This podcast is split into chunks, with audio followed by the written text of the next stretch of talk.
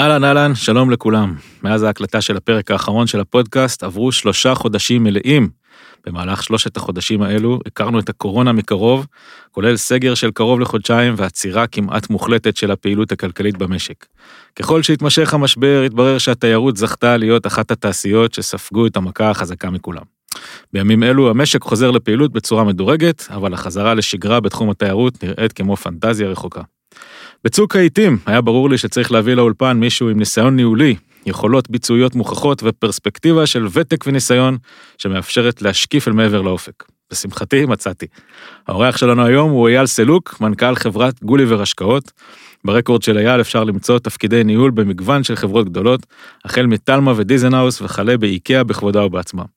נדבר על גוליבר ועל גוליבר השקעות, על תיירות, על ניהול ועל כל הבלגן הזה של הקורונה, וכמובן ננסה לקבוע בביטחון איך ייראה העתיד, למרות שבאמת אין לנו מושג. בכל מקרה, תודה שאתם מאזינים, וברוכים הבאים לפרק חדש של חברות טיולים מחפשות משמעות.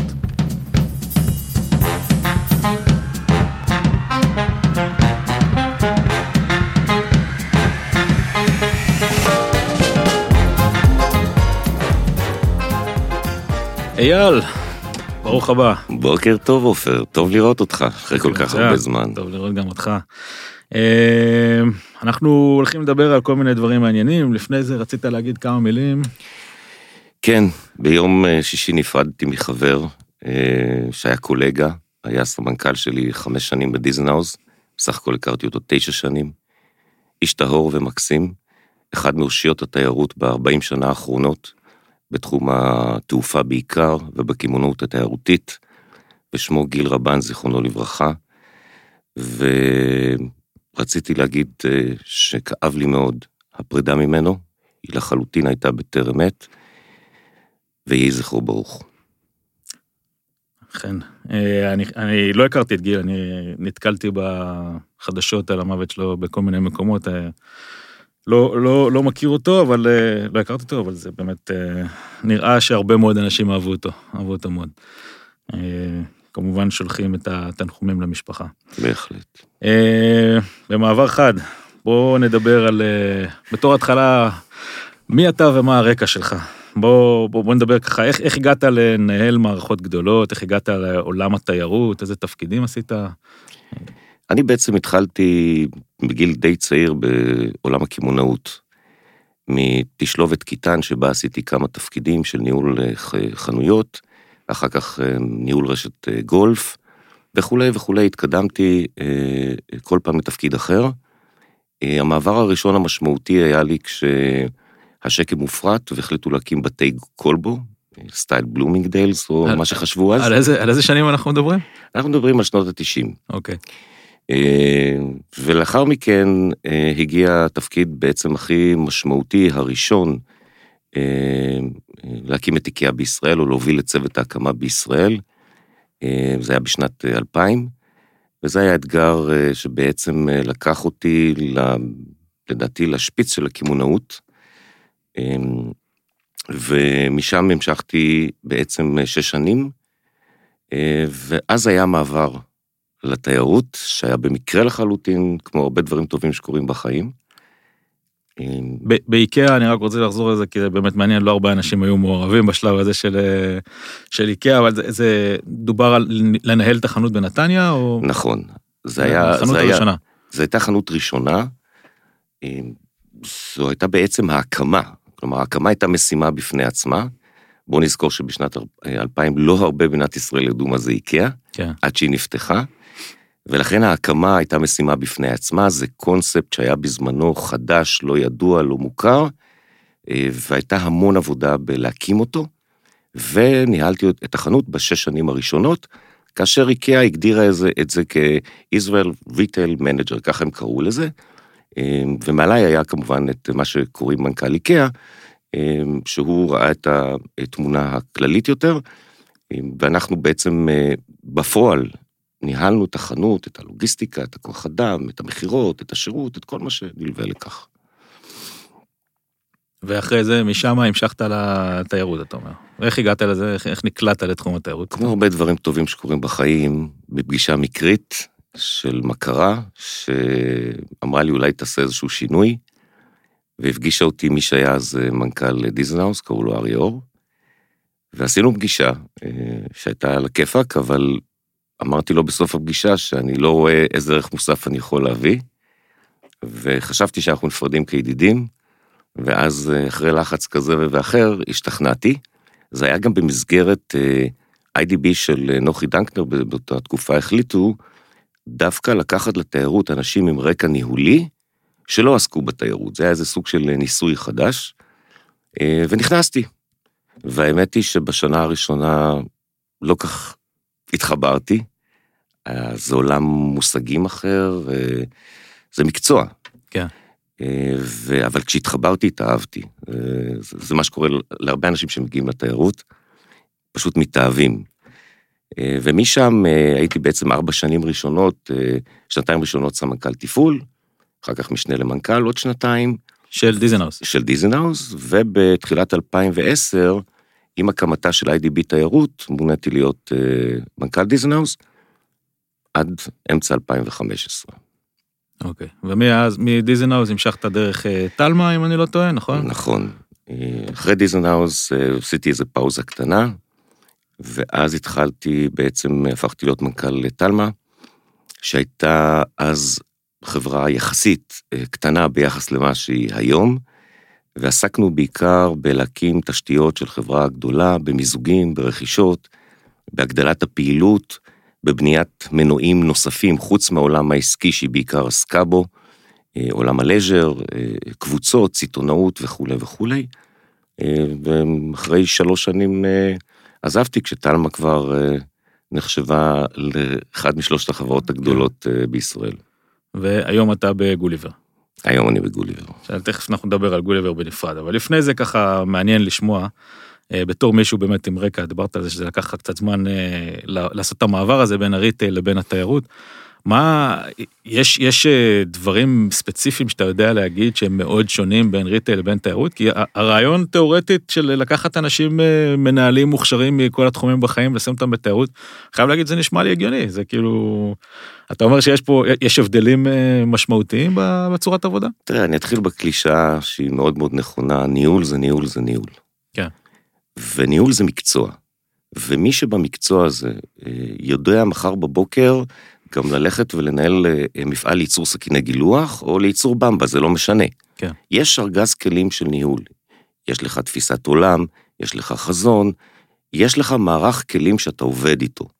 מה שמשתנה זה התוכן. ואת התוכן אתה לומד. אתה פשוט יושב כמו תלמיד ולומד את התוכן עד שאתה מבין את הליבה העסקית. ברגע שאתה מבין את הליבה העסקית, אתה מחבר, פותח את התיק כלים שלך, ומחבר את הידע ואת הניסיון לתוך התוכן החדש, ובעצם אז אתה מתחיל לבנות את התוכניות לאותה חברה שאתה מגיע אליה. דיברנו, אני חושב, פעם על, על העניין של האם יש איזו תפיסה מסוימת כשאתה נכנס לתפקיד, איך, מה אתה עושה? כלומר, כמו שראית, החלפתי כמה וכמה כן. פעמים תפקידים, אז כן, יש לי תפיסת עולם באיך נכנסים לתפקיד, במיוחד אה, לבן אדם אה, שעבר אה, תחומים שונים, או עולמות תוכן שונים. וזה בעצם השלב הראשון, אני קורא לו שלב התלמיד. אני עושה לארגון סוג של, תקרא לזה מעולם הרפואה, CT או MRI, אני לומד, אני פשוט לומד אותו, מקשיב, בעיקר מקשיב. עוד לא אומר שום דבר, פשוט לומד ולומד גם את התכנים המקצועיים, גם את האנשים, גם את תפיסת העולם, נותן הרבה כבוד למה שהיה. כלומר, אני ממש מאלה שמכבדים את מה שעשו קודמיי. אתה לא יכול לבוא ולהגיד עכשיו אני אה, מנקה שולחן מההתחלה ו... זה, זה נורא בעיניי. כן. יכול להיות שאני אשנה תפיסה אם מחר אני אקח חברה שהיא בהפסד של 100 מיליון שקל, ויכול להיות ששם הקונספט יהיה שונה. אבל אם אתה נכנס ל-ongoing company אה, אה, ומריץ אותה, תיתן כבוד קודם כל למה שהיה, מה שבנו, ואז את הפלטפורמה שלך ואת מה שאתה לומד, תלביש על זה. ואז מתחילים לבנות. התהליך הזה, תלוי באיזה חברה, הוא בין שלושה לשישה חודשים. בזמן הזה אתה לא מרגיש שיכולים למרוח אותך קצת? כאילו, אתה עדיין צריך לקבל החלטות פה ושם בחצי שנה הזאת, אני מניח. לגמרי, לגמרי. זה... אני אף פעם לא הרגשתי שמורחים אותי. אולי לא מספרים את הכל כמו שאני חושב, אני פריק של לדייק, אבל uh, בהחלט זה זמן שאתה לוקח uh, נשימה ארוכה, להכיר את האנשים, להכיר את מתווה מערכת היחסית, היחסים הבין-אישית בין האנשים, שזה כן. נורא חשוב. ברור. אה, אה, ללמוד את התוכניות, וקודם כל להשתלב. אני רואה בעצמי, כשאני נכנס, וזה לא משנה אם עכשיו אני ראש הארגון, זה ממש לא משנה, אני אחד העובדים. קודם כל, אני רוצה להשתלב בתוך ה-DNA, בתוך הליבה העסקית, המסחרית. ברגע שאני מרגיש שהשתלב לי, שהשתלבתי, מתחילים אה, אה, בראש רעיונות איך אני רואה את הדברים, או לאן אני רוצה לקחת. ולכן השנה הראשונה היא שנת לימוד, השתלבות, אה, אה, וכמובן שאתה לא מצפה שבשנה הראשונה עדיין התוצאות יהיו השיא של התפקיד שלך. בוא. לדעתי, המבחן הראשון המשמעותי מתחיל מהרגע שאתה בונה את התוכנית העסקית של השנה השנייה שלך. שם ש- בעצם... שם זה כבר אתה. שם זה אתה, אתה מביא לידי ביטוי אה, את כל המחשבות שלך, את החזון העסקי שלך, אם אה, ליהקת בעלי תפקידים כאלה ואחרים, אז הם אה, כבר נכנסים וכולי, ומשם, אני לפחות כבר מצפה מעצמי, או אני חושב שבעלי מניות מצפים ממנכ"ל, להתחיל לייצר תוצאות שמייצרות שינוי. הגיוני. ו- ויש הבדל מבחינת הצורת עבודה בין retail לבין תיירות, או שזה, אתה אומר שמהרגע שנכנסת ולמדת את המונחים המקצועיים ואת הצורת עבודה, אז אתה לא רואה הבדלים משמעותיים. באופן העבודה הניהולי בכללותו, אני לא רואה שינוי משמעותי. דרך אגב, קודם כל, הקמעונאות התיירותית היא גם קמעונאות, היא גם retail. נכון. אז, אז, אז היא רק מוכרת מוצרים אחרים. אני מניח שהדגש הוא אחר, הלוגיסטיקה של אה, חנות איקאה היא שונה מהלוגיסטיקה של אה, דיזנהאוס וגוליבר. אבל... יפ, אה, יפה אמרת, ההבדל הוא בפיזיות. כלומר, ב retail שממנו באתי יש מוצרים, יש עולם של visual merchandise, איך נראים מדפים. רמת שיר, נושא של רמת שירות שהיא אחרת, יותר פיזית, mm-hmm. ברמה של, של היום-יום. אבל אבל זה issue אחד מתוך מכלול של נושאים שהם הרבה יותר, בראייה שלי, ברמת המקרו, לגבי ניהול. אבל הרעיון אה, של הקשר עם, הרי בואו נחשוב על זה. יש מכירות, יש תפעול, יש סחר, יש טכנולוגיה, יש משאבי אנוש, יש את כל האלמנטים שאני יכול עכשיו להלביש אותם, את הרגליים האלה בניהול, כמעט על כל חברה מסחרית שאתה מכיר. דרך אגב, אפילו בחברות הייטק. כלומר, ברגע שאתה מתיישב על הרגליים של העולמות השונים, אה, אה, כמו שאמרתי, בתפעול, בסחר, בשיווק ומכירות וכולי וכולי, אתה בעצם מתחיל לבנות את הקונספציה שלך לתוך העולם, עולם התוכן שאתה, שאתה נמצא בו.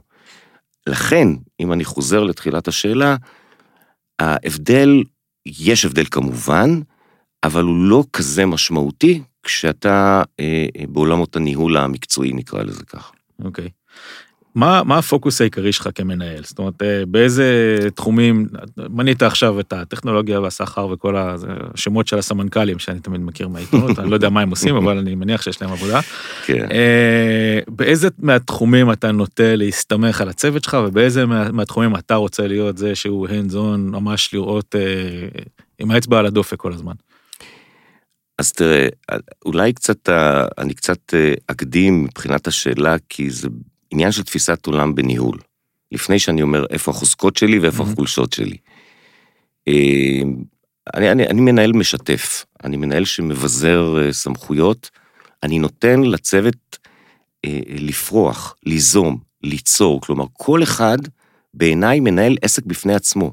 מנהל השיווק הוא מנהל את חברת השיווק, מנהל הסחר הוא מנהל את חברת הסחר, ולכן הוא מקבל ממני את כל הכלים כדי לפרוח ולייצר וכולי וכולי. כלומר, מצד אחד, אני מבזר, מאוד משתף, אני אוהב שקיפות בארגון, להגיע עד לרמה הכי, whatever שאתה רוצה, שכל עובד בחברה ידע מה המטרות שלה ומה קורה ומה לא קורה. כמובן שיש רמות אחרות של ידע, אבל שב-DNA, במסדרון, תהיה שקיפות. ולאחר מכן, אני אומר באותה נשימה שאני נמצא בפרטים. כן. כלומר, אתה חייב. זה. זה שאני אה, נותן הרבה חבל לא אומר שבשיטת ניהול מסוימת אני לא יודע מה קורה, להפך. אבל אני אוהב אה, לקחת את המסלול של חונך, מלווה, מייצר מטרות, מחדד מטרות. אה, לפעמים צריך מנהלים שכפופים אליך, ככה לכוון את האזימוט. כן. קצת בדרך. כי בעצם, כ, כמספר אחד בארגון או כמנכ"ל, החזון שלך הוא הכי רחוק. אין מה לעשות. יש לך חזון, יש לך... בוא. אני, אני מניח, או לפחות אצלי זה עובד ככה, אני יודע איפה אני רוצה להיות בעוד חמש שנים. ולפי זה אני מתחיל לגזור את, ה, את הטקטיקה, את המשימות, אני, את המשימות ואת הטקטיקה. ולכן אה, אה, אתה חייב ללוות, לייעץ, לתמוך, ולעשות את כל הפעולות האלה. את כל הפעולות האלה זה כשב-DNA שלך, עבודת צוות, אתה מבין שהקבוצה זה הדבר החזק. לא, לא, אני לא מגדלור של חוכמה בכלל. אני פשוט בן אדם שלהפך. זה ראייה מערכתית. אוהב, אני אוהב ומכבד את מגוון הדעות. ככל שבארגון יש מגוון דעות יותר גדול, כך ההחלטות שלך כמנכ"ל יהיו יותר נכונות. זה, אני, אני מסכים איתך במיליון אחוז, אם כמובן הייתי מנהל חברה גדולה הייתי עושה את אותו דבר, אני לא, אבל... אה, אה, אולי, לך תדע. אולי, אבל בוא, בוא, אם נגיד הייתי נותן לך עכשיו, אתה נשאר באותו תפקיד כרגע, ויש לך שעה עבודה ביום. מה אתה עושה בשעה הזאתי? מה הדבר שאתה חייב כאילו לשים עליו את האצבע על הדופק? מה, אה, אה, טכנולוגיה, מכירות, אה, איפה, איפה הדבר כאילו הכי, הלב של הפעילות שלך? תמיד תמיד זה קודם כל מכירות. הפרנסה שלנו, היעדים שלנו, בסוף בסוף זה מכירות. אנחנו צריכים לייצר לבעלי המניות רווח. ולכן, ללא ספק, אם יש לי שעה ביום, אז הייתי מחולק אותו אולי לארבעה רבעים, ומקבל, אה, רואה מה מצב המכירות, איפה אנחנו מתקשים, איפה יש חסימות עורקים, מה צריך לשחרר כדי שמחר נמכור יותר, אבל בסופו של יום אנחנו בביזנס של שורה תחתונה, ברור, אתה יודע. ברור, ברור. בסדר גמור. יש איזה, יש איזה כלים אה, טכניים שאתה חושב שהם אה, חשובים למנהלים של חברות גדולות? זאת אומרת, אה, אה, שוב, נגיד, ניהול ברמה שלי לא דורש קריאה של דוחות פיננסיים או דברים כאלה, אבל יש, יש איזה דברים שלמדת לאורך הדרך שאתה חושב ש... לחלוטין, אז בוא אני אחזיר אותך לשאלה הקודמת, שקצת לקחתי אותך לטיול ארוך יותר. Mm-hmm.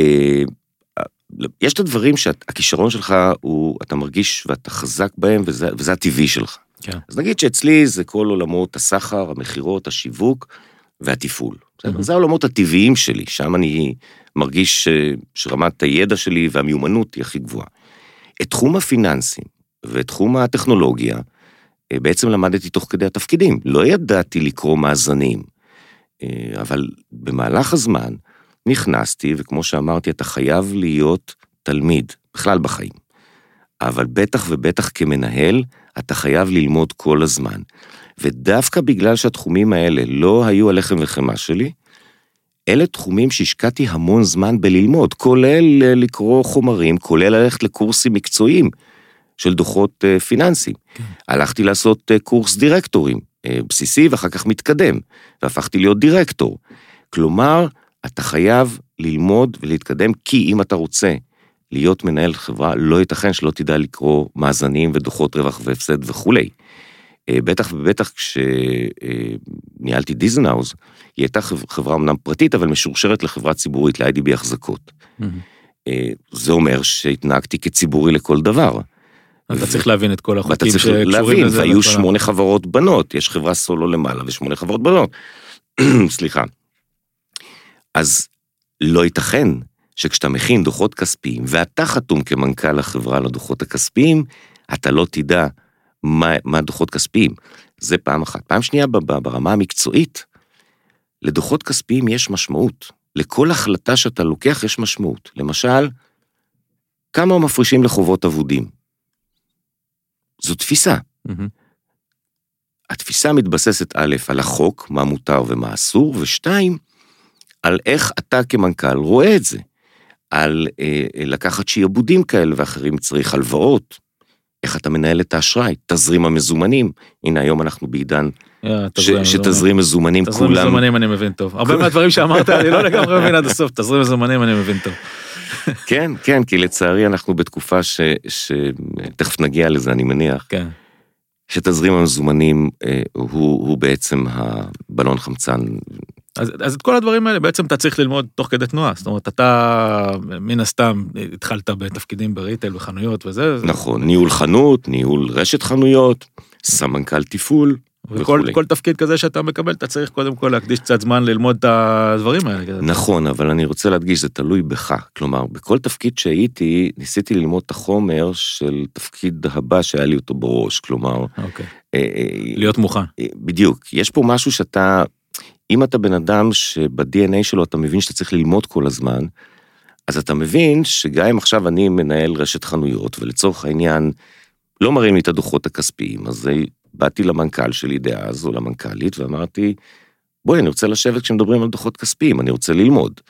כן. אה, אז זה, זה עניין שאתה אתה צובר, אתה, אתה לומד אותו, צובר ניסיון, ובדברים שאתה חזק, אתה חזק. מצוין. אה, בוא נדבר על גוליבר. בוא נדבר על גוליבר. גוליבר, ממה שראיתי בוויקיפדיה, אה, הוקמה ב-2001.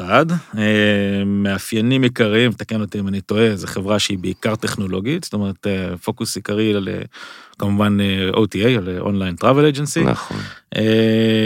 קהל יעד, אני לא יודע אם יש לכם קהל יעד מוגדר, או שאתם פשוט מוכרים לכל מי שרוצה כרטיסי טיסה, יש לכם איזה הגדרה של הקהל יעד בגוליבר? תשמע, אני, אני קצת לא מאמין בהגדרות של קהל יעד, בטח לא בעידן של היום. כי ילדים בני 18 לפני צבא שרוצים לעשות אה, טיול יכולים לקנות בגוליבר, וגם אה, בני 55 שיוצאים אה, לטיול מאורגן. כן. לכן אני, אני, אני לא אוהב את ההגדרות האלה. וגוליבר גוליבר זאת קבוצה כמובן, ובתוך הקבוצה יש כמה חברות. כן. גוליבר ו... זה, זה קבוצה שבעצם מה שמוביל זה גוליבר אונליין, מה שכולם מכירים כמובן. יש לנו את חוליו, שאני חושב שגם כן זה אחד כן, המותגים מוכר, כן. הכי מוכרים, שדרך אגב הרחיב את הכנפיים שלו גם לתחום ההופעות בישראל ו... ואטרקציות וכל הדברים האלה, שזה משהו ש... כל הדברים שלא עובדים היום. נכון, נכון, אבל אנחנו אופטימיים, לא? כן, כן, כן, חצי. טראבליסט שהוא בכלל אה, אתר השוואתי, אה, וגם כן עושה עבודה פנטסטית. שהוא מתעסק אה, לא רק בטיסות, אלא גם טיולים מאורגנים וגם כל מיני, כאילו... כן, כמובן שבדרך כלל החלק של הטיסות הוא החלק המשמעותי ביותר, אבל כן. הוא בעצם אתר שנותן ללקוח את האפשרויות ואומר לו, תבחר. כן. אוקיי? יש לנו את Hidden Flights כמובן, ששם יש כל מיני מבצעים ו... ודילים שבאמת כדאי לבדוק. והשותף שלפני שנה בעצם חברנו אליו זה שופרסל, עם ההקמה של שופרסל טראבל. אז זו הקבוצה בעצם, היא כמו שאמרת נכון, היא קבוצת אונליין טראבל אייג'נסי מה שנקרא, היא חברת אונליין לגמרי. ארד מרום, זה שהקים אותה, בעצם אני חושב הוא היה הראשון בישראל שבכלל חשב... שלקח לכיוון שלנו. לקח ולחישוב, כן, כן, אני נכנסתי ב-2000 ותחילת 2006, בדיזנרס עוד לא דיברנו אונליין בכלל. כן, ויחסית לנפח של הפעילות שלכם, יש לכם די מעט עובדים, זאת אומרת, זה לא, זה לא כמות אה, גדולה כמו של אה, חברות דומות בתחום. זה כל היופי באונליין. כן. שאם יש לך מערכת אה, חכמה, ידידותית, אתה לא צריך את כמויות העובדים, והנה שוב, עוד מעט נגיע לתקופת הקורונה, כן. ונראה את הדילמות בין רשתות גדולות שיש להם 30 ו-40 סניפים, לבין חברת אונליין שממוקמת במשרד קטן במרכז הארץ, יש הבדלים. ברור. אז בואו בוא רגע נלך אחורה כמה חודשים לפני שאנחנו מגיעים לבום של הקורונה, וגוליבר השקעות הוקמה פחות או יותר לפני כמה שנה, משהו כזה? בנובמבר שנה שעברה. נובמבר שנה, נובמבר 2019. 19, כן. אה, והתפיסה מאחורי גוליבר השקעות הייתה ש... למה, למה, למה הקמתם אותה בעצם? החלטנו ארד ואני, אחרי uh, הרבה מאוד שיחות וניתוחים של מה שאנחנו חושבים uh, על תחום התיירות, שמאחר ויש לנו רגל אחת מאוד מאוד דרמטית, שהיא האונליין, אנחנו בעצם רוצים להפוך את גוליבר מחברת אונליין פרופר לחברת תיירות. כי בעצם בחברות אונליין, ואתה יכול לקחת גם את הגלובליות, הן מוכרות מוצרים מהמדף של ספקים שונים, אתה סוג של מתווך. אתה צינור, כן. אתה מתווך. ופה רצינו גם לייצר לעצמנו את התיירות. עכשיו, כשאני אומר תיירות, זה תיירות יוצאת, זה תיירות נכנסת, זה תיירות פנים, וחלק סיטונאי, יצרני. ברגע שאתה הופך להיות חלק שיש לו גם תיירות מקצועית, עם דגש על תיירות מתמחה. כלומר, לא משרדים גנריים שמוכרים כל הבא ליד, mm-hmm. אלא אם אני רוצה אה, שיט, אז תהיה לי חברה שכל התמחותה היא שיט. ואם אני רוצה אה, שיהיה לי התמחות בארצות הברית, אז אותה חברה תמכור רק ארצות הברית. כלומר, יש התמחות שהיא נקראת התמחות של destination, mm-hmm. ויש התמחות של סיגמנט. של פעילות מסוימת. של פעילות מסוימת.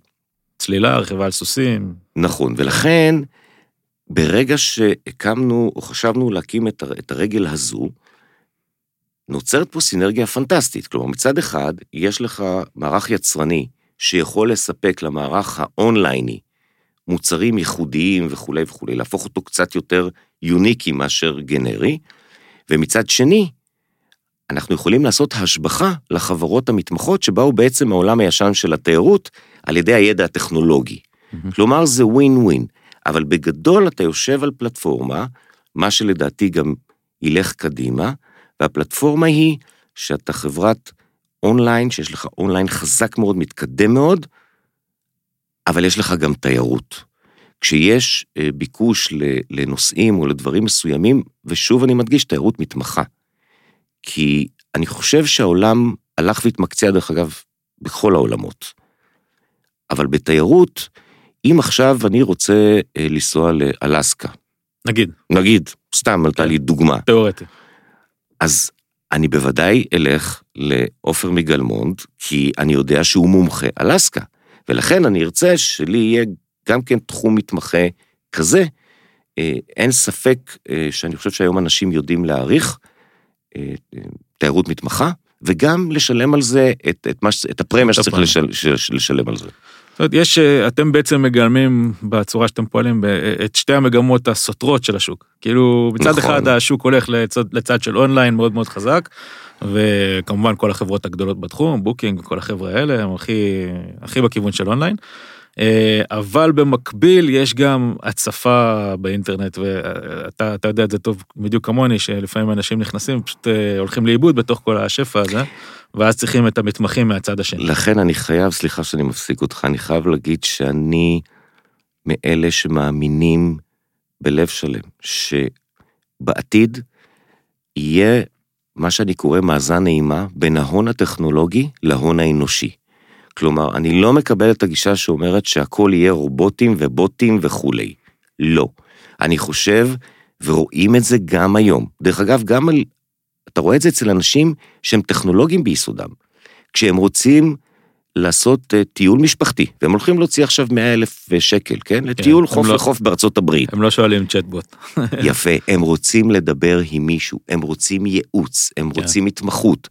ולכן, אני חושב שבתצורה כזאת או אחרת של 50-50, 60-40, לא משנה, אבל ההון האנושי ימשיך להיות, או תמשיך להיות חשיבות אה, דרמטית. בסדר, אנחנו עושים את זה כרגע, נעשה את זה בתצורות אחרות, כן? מהאולד סקול של כן, 70 לא... סניפים, אבל, אבל אני ארצה שיהיה לי את המומחים לכל תחום, שירימו את הטלפון, או וואטאבר בכל תצורה שהיא, וייתנו את הייעוץ המקצועי. כי בעבור ייעוץ מקצועי, אני חושב, כמו שאמרתי מקודם, שמוכנים לשלם פרמיה. כן. וזה חלק מהרווחיות שחברת תיירות אה, צריכה אה, לבנות מעצמה, לעצמה, סליחה. זה, כל זה קרה בנובמבר 2019, ועברו כמה חודשים של אה, שמש וציוץ ציפורים, ואז פתאום הגיעה הרכבת, ועכשיו אנחנו ב... נדרסנו על ידי הרכבת כולנו, ואנחנו עכשיו אה, עומדים מבולבלים לצד הדרך ומנסים להבין מה קרה כאן, what the fuck happened, סליחה על זה, אני מקווה שספוטיפיי לא יורידו אותי בגלל זה. אה, אז מה, האם, האם הקורונה שינתה את התפיסה הזאת של גוליבר השקעות? האם אה, אתם עושים עכשיו חישוב מסלול מחדש? מה אתם, אה, איך אתם רואים את החיים? בוא נשאל ככה. אז תראה, בוא נתחיל מהסוף. הקורונה בוודאי ששינתה דברים. לא בהכרח לגבי גוליבר השקעות, אלא בכלל לגבי העיסוק הכולל שלנו בתיירות. אתה פשוט אה, לוקח את ארגז כלים, זה אירוע דרמטי, זה לא שריטה בכנף. כן. אתה לוקח את ארגז הכלים, אתה פותח מחדש את כל דפוסי החשיבה שלך. ואתה אומר, בוא נבחן הכל. זה אומר, מנועים שלא חשבתי עליהם לפני כן, עכשיו נראה לי שזה מתאים כי ההתנהגות הצרכנית הולכת להשתנות, ולכן הנושא הזה והזה מתאים, מה שזה לא היה לי בראש בכלל לפני כמה חודשים. האם אני צריך את הלוקיישן הזה, את הכמות משרדים הזו? האם אני צריך, האם, האם דפוס השירות ימשיך להיות כמו שהוא היה, ממוקד בתצורה כזאת למוקד אחר. לא, יש, יש התייעלות כחברה שאני חושב שזה כל מי שמחזיק איזשהו עסק במדינת ישראל אה, עבר בחודשיים האחרונים, כן. אין ספק. זאת אומרת, אה, כמובן כל הגל פיטורים, לצערנו פיטורים סלש חל"תים, אה, הרבה אנשים יצאו מהמשרדים, כולל אנחנו למשל. אני בטוח שזה כאילו צמצומים זה זה goes without saying. מה שמעניין זה האם אתם רואים את עולם התיירות בצורה שונה היום. זאת אומרת אתה איך אתם משנים בכלל את האופן פעילות של גוליבר השקעות מכאן וצפונה. אוקיי. אמ, אז כן יש לנו שינוי בתפיסה אבל הוא לא ש... אנחנו לא חושבים שהתיירות תשתנה לגמרי אוקיי. אני חושב שזה פשוט ייקח זמן. זה ייקח, בדיוק זה ייקח הרבה יותר זמן. ואם בוחנים משברים לאורך ההיסטוריה, גם משברים בריאותיים וגם משברים כלכליים גדולים, רואים שכל ההבדל הוא בכמה שנים לקח לחזור, כי אחר כך באה תקופת פרוספריטי. Mm-hmm. אם אתה שואל את הערכתי הפרטית, אני מעריך שזה סדר גודל של שנתיים. כלומר, ב-2023 כבר אני חושב שאנחנו ניכנס לתקופת פרוספריטי. שנתיים של טיפוס איטי. שנתיים של טיפוס איטי, של חזרה של ביטחון, של עיצוב המצב הכלכלי המשפחתי וכולי, כדי שתיווצר הכנסה פנויה. אבל דבר אחד אנחנו לא נשנה, זה את הרצון הבסיסי של אנשים לצאת ולנסוע כל אחד לפי מה שהוא אוהב, אה, אה, ולנסוע בכל העולם. ולכן, אני חוזר לשאלה, התיירות כתיירות בוודאי שתהיה ותחזור בצורה איטית ותחזור לימים טובים יותר. איזה סוג תיירות? אז אתה מחלק את זה לשניים. אחד, זה הטווח הקצר-בינוני, ושתיים, זה, זה, זה הטווח הארוך יותר. בטווח הקצר-בינוני, מן הסתם, אתה לא יכול לא להתייחס לתצורה של איך אנשים רוצים לטייל. אז כמובן שאתה עושה שיפט אה, מבחינת תיירות לכל הדברים שהם אזורים פתוחים, כמויות אנשים, אה, סגנון, הן בטיולים... תשים אותם למשל קרוזים. אה. נכון, או, או נגיד לקחת בני 60 ולטיול מאורגן. אז היום יש, כל התפיסה של הטיול המאורגן משתנה לפי כמות אנשים, או מי אתה מצרף לשם, איזה ביטחון אתה נותן וכולי וכולי. דרך אגב, אני חושב שפה זה, מה שיקרה בטווח הקצר, זה יהפוך את הטיולים לקצת יותר יקרים, לא יעזור כלום. כן, כי פשוט יוציאו את הכמות של האנשים. אה, כי במתמטיקה, אותם. אם אתה אה, צריך, אם יש פחות אנשים, אז אתה צריך לגבות יותר. דרך אגב, מה, יכול להיות שבדיקות יכולות לשנות את זה בצורה די דרמטית, העניין הזה? זאת אומרת, אה, תכף נדבר על תעופה, אבל אה, כשאומרים שצריך יותר ריווח ויותר, אה, אתה יודע, יותר מקום בין אחד לשני, זה תכלס, זה התגובה של רוב, ה, רוב החברות, אני מניח. אם, אם, אני, אם אני יודע לעשות בדיקות טובות, בדיקות איכותיות, שזה משהו שנראה שהוא די קרוב מבחינת הטווח זמן, חודש, חודשיים, לא יודע, הערכה של מישהו שלא מבין בזה. סרולוגיות אתה מתכוון? לא רק סרולוגיות, אה, נגיד אמירייטס אומרים שיש להם בדיקה סרולוגית, הם עושים לפני, אה, לפני הטיסה, כן. אבל אה, אני יודע... שזה ייקח שתי דקות. ל... כן, יש איזה בדיקת ינשוף שמפתחים בארץ, שמדברים עליה, כן. נשיפה כזאת. זה יקרה, זה יקרה. אז בדיקות יכולות די לשנות את התמונה, כי אם אתה יודע שאנשים בריאים, אז אתה יכול בוא... לסמוך על זה שאתה... עופר, בוא נעוף קצת יותר רחוק, בעוד שנה מהיום, כשכבר יהיה חיסון לקורונה. לא רוצה להגיד חיסון. לא, לא, אני באמת מאמין שהיא תהפוך להיות עוד מחלה כזאת שיש על המדף, שלא כזה, אתה יודע, תהיה... כן. אז, אז אני, לא, אני לא חושב שזה for good מה שאני אומר. אז בוא נגיד שאם אנחנו מתעלמים מהצד, מהפיתוחים בשוק הבריאותי, לא חיסונים, לא תרופות, לא, לא בדיקות, אז, אז הפתרון הוא כנראה לעשות אה, מוצרים יותר מרווחים. זה בעצם הכיוון. מוצרים יותר מרווחים, מגוון מוצרים קצת שונה ממה שעשית לפני כן.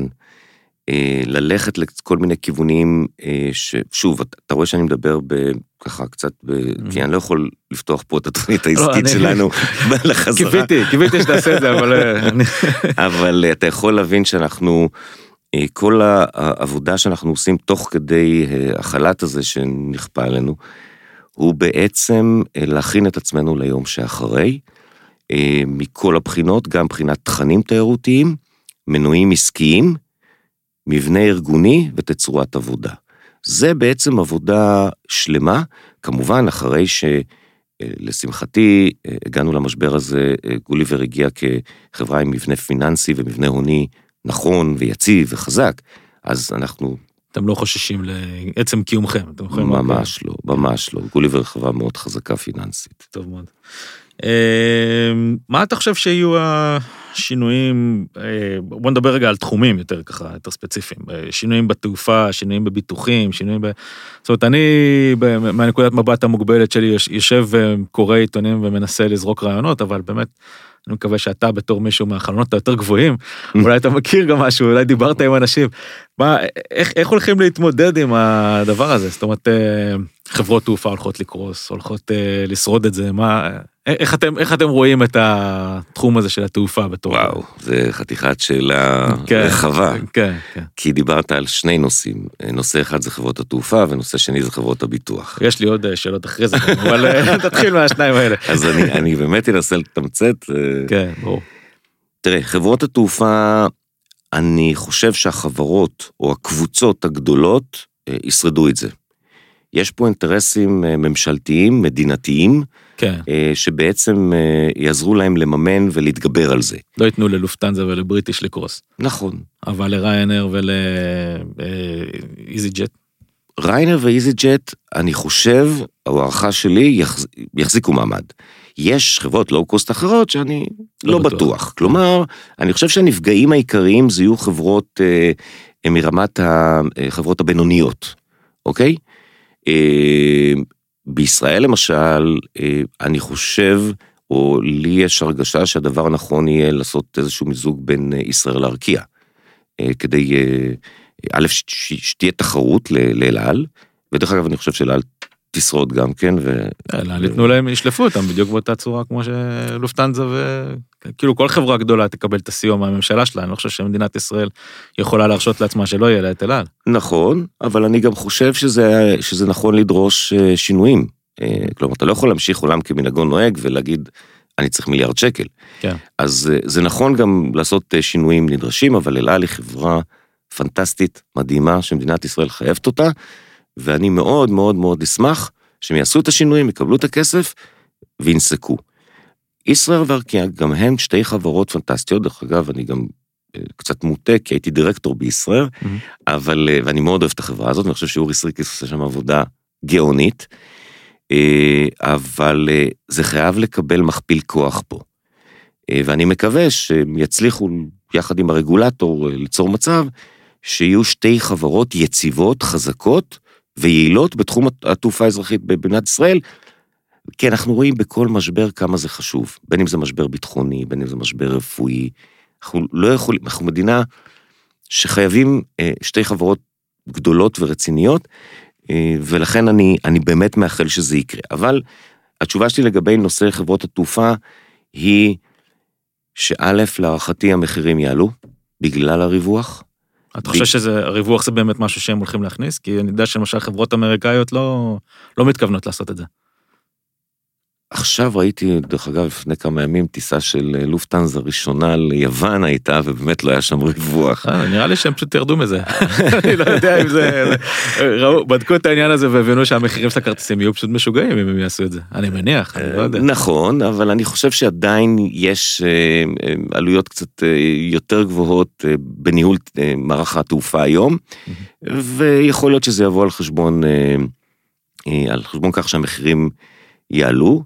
דרך אגב, גם זה לא כזה נורא, כלומר, אה, אם אנחנו רוצים שחברות תעופה טובות ישרדו, כן, כן, אז... בסדר, אה, בסוף אנשים ישלמו, אין מה להגיד, אה, זה בסדר. נכון. אני מקווה שכרטיסים לאלסקה לא יעלו 5,000 דולר לבן אדם, אבל לא, לעלות לא. קצת זה בסדר. לא, לא, זה, זה, זה יעלה קצת, אני לא מדבר על עליות מחירים משמעותיות.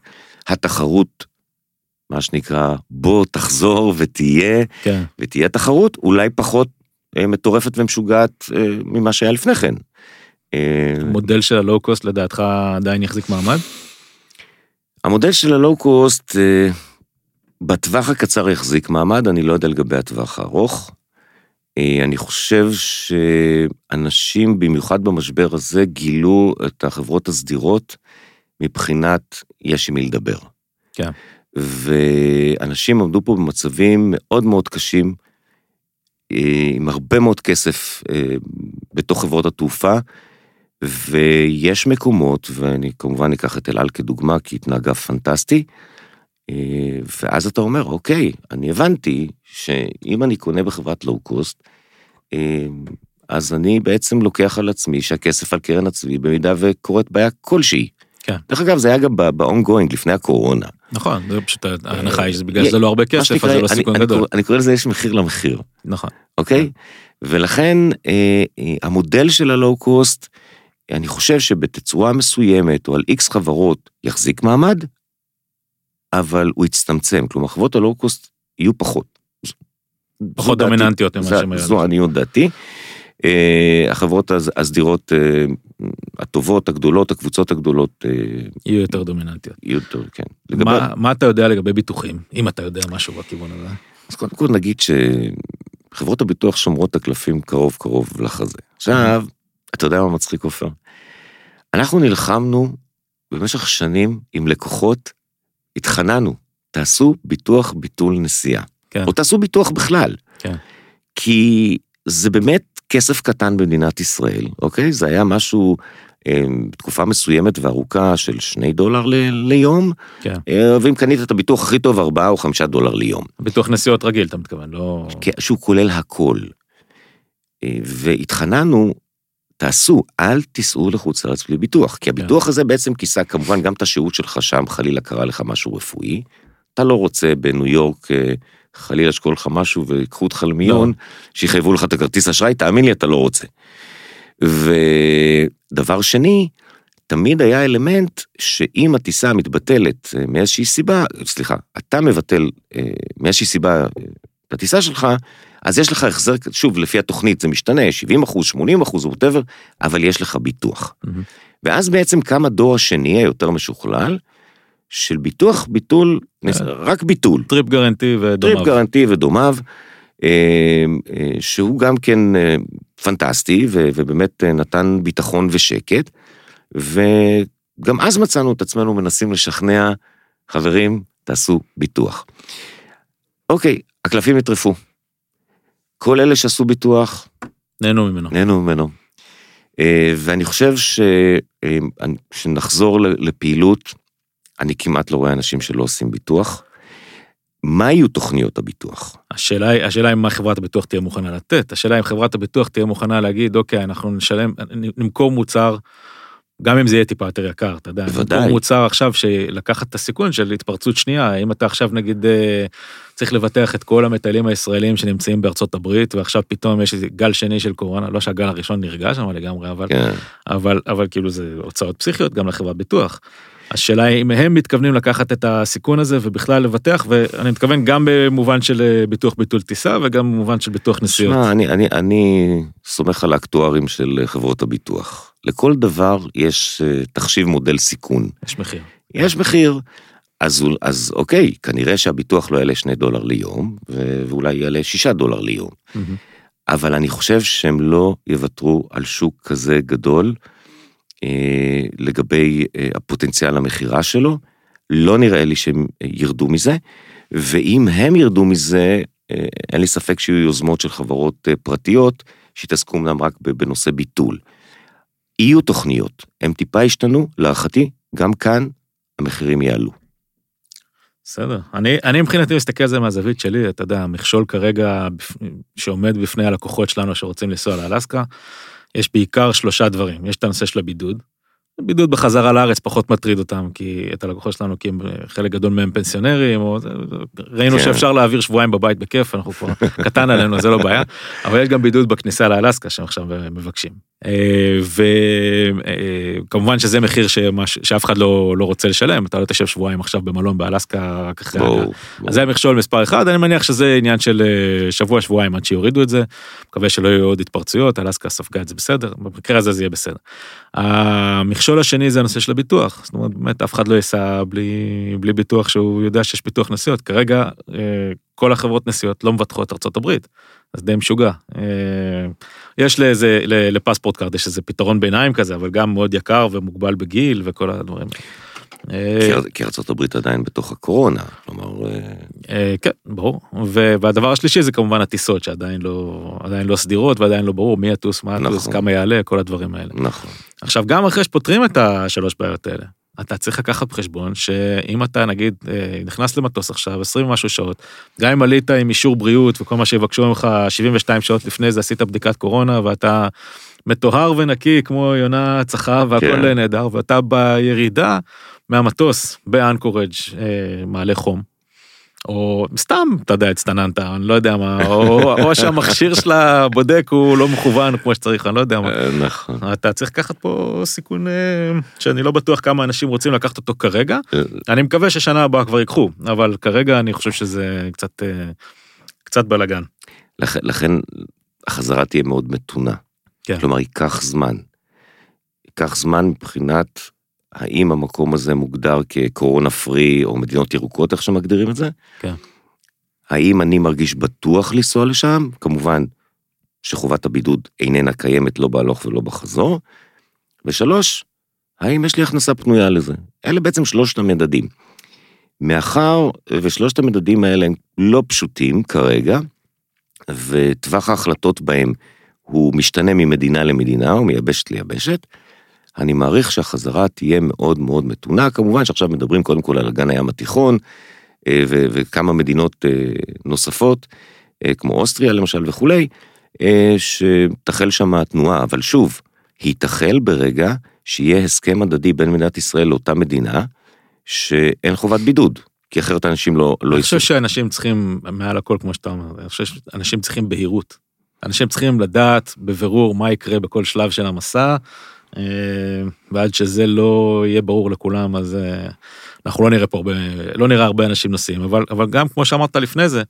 אנחנו גם רואים את זה מהלקוחות שלנו אנשים רוצים לנסוע אנשים נכון. אתה יודע אנחנו מדברים איתם ואומרים תשמעו אנחנו כאילו מתכננים את הטיול הזה לאלסקה כבר שנה. זה מבחינתי עכשיו זה הזמן לנסוע אז אם אני אראה שיש לי אפשרות לנסוע אני אסע. אז אנחנו מקווים שנצליח להוציא כמה טיולים בודדים באוגוסט או משהו כזה אבל כן. תמיד אפשר לקוות. אבל אתה צודק שיש חלק uh, מהישראלים שמחכים בצורה, כן, כן. אתה יודע. אנחנו גרים, ב... גרים בשכונה שגורמת לך לרצות, uh, לרצות לצאת. Uh, בתוך הענף אתה חושב שיהיו ההשלכה של הקורונה דיברת על אולי איזשהו מיזוג בין ישראל לארקיע שנראה לך הגיוני. יהיו עוד מיזוגים. אתה חושב שזה יהיה, תגובה טבעית במצב כזה? זו תגובה טבעית, ענף יתכווץ ויהפוך טוב, אני חושב את זה כבר שנים, זה רק לוקח יותר זמן ממה שחשבתי. אני, במצגת שעשיתי ל-IDB ב-2012, קראתי לזה קונספציית הגושים. וחשבתי שעד 2018 או 2020 כבר אה, יהיו חמישה גושים גדולים. זה עוד לא קרה, יש עוד היום המון חברות קטנות. אבל אה, זה לא יעזור, כדי להתחרות, אה, כדי להיות במבנה פיננסי נכון ועם יכולת לתת אשראי לאנשים ולהתחרות במחירים וכולי, אתה את חייב להתחבר לחברה גדולה. ואני חושב שאפילו בין החברות הגדולות בקמעונאות התיירותית יתחילו להיות חיבורים. יהיו חיבורים, כן. כן, אני חושב שגם שם תהיה הצטמצמות. וזה דרך אגב, בעיניי, מבורך. אחד הכשלים בשוק הזה של הקמעונאות התיירותית, אני לא מדבר כרגע על הקמעונאות התיירותית, היה אה, אה, עודף אה, שחקנים. אה, שהוא היה לא פרופורציונלי לגודל העוגה. שזה מייצר תחרות גדולה מדי לדעתך? זה, זה כבר לא תחרות, זה מייצר אה, אה, כבר מצב שמכרו באנדר קוסט. כן. רק כדי להעביר תנועה ומחזורים וכולי וכולי, וחלק מהחברות פתאום הפכו להיות קבלנים של מחזורים. וזה כשל שוק שהוא לא טוב לאף אחד, כי הרבה מאוד שחקנים מרוויחים מעט או לא מרוויחים בכלל. כן, בסוף אנחנו רוצים לעשות כסף. נכון, נכון. אמ, שאלה אחרונה, יש היום בשוק יותר מ... אתה דיברת על זה כרגע, אמרת שיש חברות קטנות, אני לא חושב שאתה מתייחס לחברות הקטנות שאני מדבר, אני מדבר על הרמה של אה, חבר'ה כמוני ומטה, זאת אומרת אה, חברות של שניים שלושה אנשים שמתעסקות באיזה כל מיני פינות של אה, עולם התיירות, mm. יש באמת כמות מאוד מאוד גדולה. חברות מתמחות, תגיד. מתמחות, כן. אתה יודע, לא כולם מתמחות, חלקם עושות כל דבר שהן יכולות, אבל, אבל יש המון. נכון. אמ, אם אתה היית מנהל עכשיו חברה כזאת, מה היית מנסה לשים, איפה היית שם דגש כדי לצאת מהמשבר הזה כמה שיותר טוב? קח בחשבון שהנתונים שלך זה שאין אה, לך, אה, מבחינת תזרים כמובן יכולים להיות לך קשיים, אין לך כמות אדירה של כסף להשקיע, אולי הצלחת לחסוך כמה, אתה יודע, קצת לשים בצד, אבל אין לך פה מסות אדירות של כסף להשקיע. איך היית מנסה לשפר, איך היית מנסה לשפר את הפוזיציה שלך כדי לצאת מהסיפור הזה הכי טוב? נורא פשוט, הייתי מחפש את החברה הגדולה הכי טובה שאני רוצה להתחבר אליה. זו התשובה האינסטינקטיבית שלי, כי כללי המשחק השתנו, אה, ואני חושב שאתה מסתכל על לוח השחמט העסקי, אתה צריך להבין שאתה רוצה לשפר את מצבך בטווח הבינוני והארוך, אתה צריך להתחבר היום לחברה גדולה. איזו חברה? כבר שאלה אחרת. שתיים, נגיד ולא. בסדר? עכשיו דיברתי... אני מדבר פה על אה, להקה של אה, עדר של חתולים, מה שנקרא. כל אחד פה רגיל להיות עצמאי, אתה יודע. אז, אה, אז, אז משתנים ומשנים, אתה יודע. כן. דיברנו על זה ש, שניהול והעולם העסקי, כל היופי בו, זה היכולת לזהות מצב ו- ולעשות שינויים כל הזמן. מה שאני קראתי ללמוד. ללמוד זה אתה מבצע, קודם כל יש לך חזון, אתה מבצע, אתה כל הזמן מבקר את עצמך, ותוך כדי תנועה, אם צריך לשנות, ולשנות לפעמים זה לא רק לשנות תפיסה, זה גם לשנות פרדיגמה, שזה, אני פחות מוצא בחברות, לעשות באמת שינוי פרדיגמה. כן, זה קצת יותר קשה. יותר קשה, אבל בוא נחזור רגע לשאלה שלך, כי תמיד אני לוקח אותך לטיולים ואני מפליג לי והכל לא, בסדר. לא, בסדר, אמ, אם אני עכשיו חברה עם חמישה-שישה אנשים. ואני אה, מתעסק או מומחה בטנזניה. בסדר? אני אומר דוגמה אחרת שזה לא... לא, לגמרי, כן, טנזניה זה מקום טוב להתמחות בו. אז אה, אני חושב שא', תזרים, תזרים, תזרים, קודם כל לראות איך... לוודא שאתה רואה כל דולר שנכנס ויוצא, לדעת בדיוק איפה אתה עומד. כן, אה, יש לזה עוד, עוד, עוד היבטים של, של, של המבנה הפיננסי שלך, אבל להבטיח בשורה התחתונה שיש לי פעילות שאני יכול להתחייב על מקומות טיסה, כי אני יצרן לצורך העניין, נכון? אני מייצר mm-hmm. את אותו טיול מאורגן, ווטאבר, yeah. לטנזניה. אז שאני יכול להתחייב על מקומות בטיסה, אני יכול להתחייב על בתי מלון, אוהלים, you name it, איזה סוג טיול שאתה עושה, כי רק אם יהיה לי תזרים שעליו אני יכול להתחייב, ובמקומות האלה אתה חייב להעביר את הכסף מיד, אחרת לא תהיה התחייבות, רק אז אני יכול בעצם להגיע עם מוצר, שלשווק אותו עם רווחיות כזאת שהיא תהיה כדאית לי. Mm-hmm.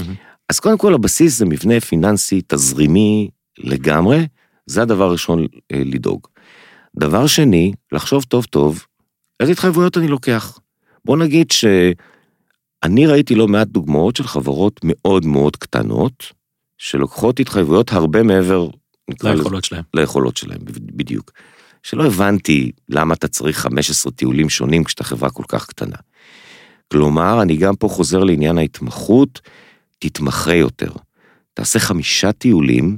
שאתה יודע שתמלא אותם כמו שצריך. תמלא אותם, תרוויח בהם יפה, אתה מקצוען בהם, לא צריך את כל הכמויות האלה.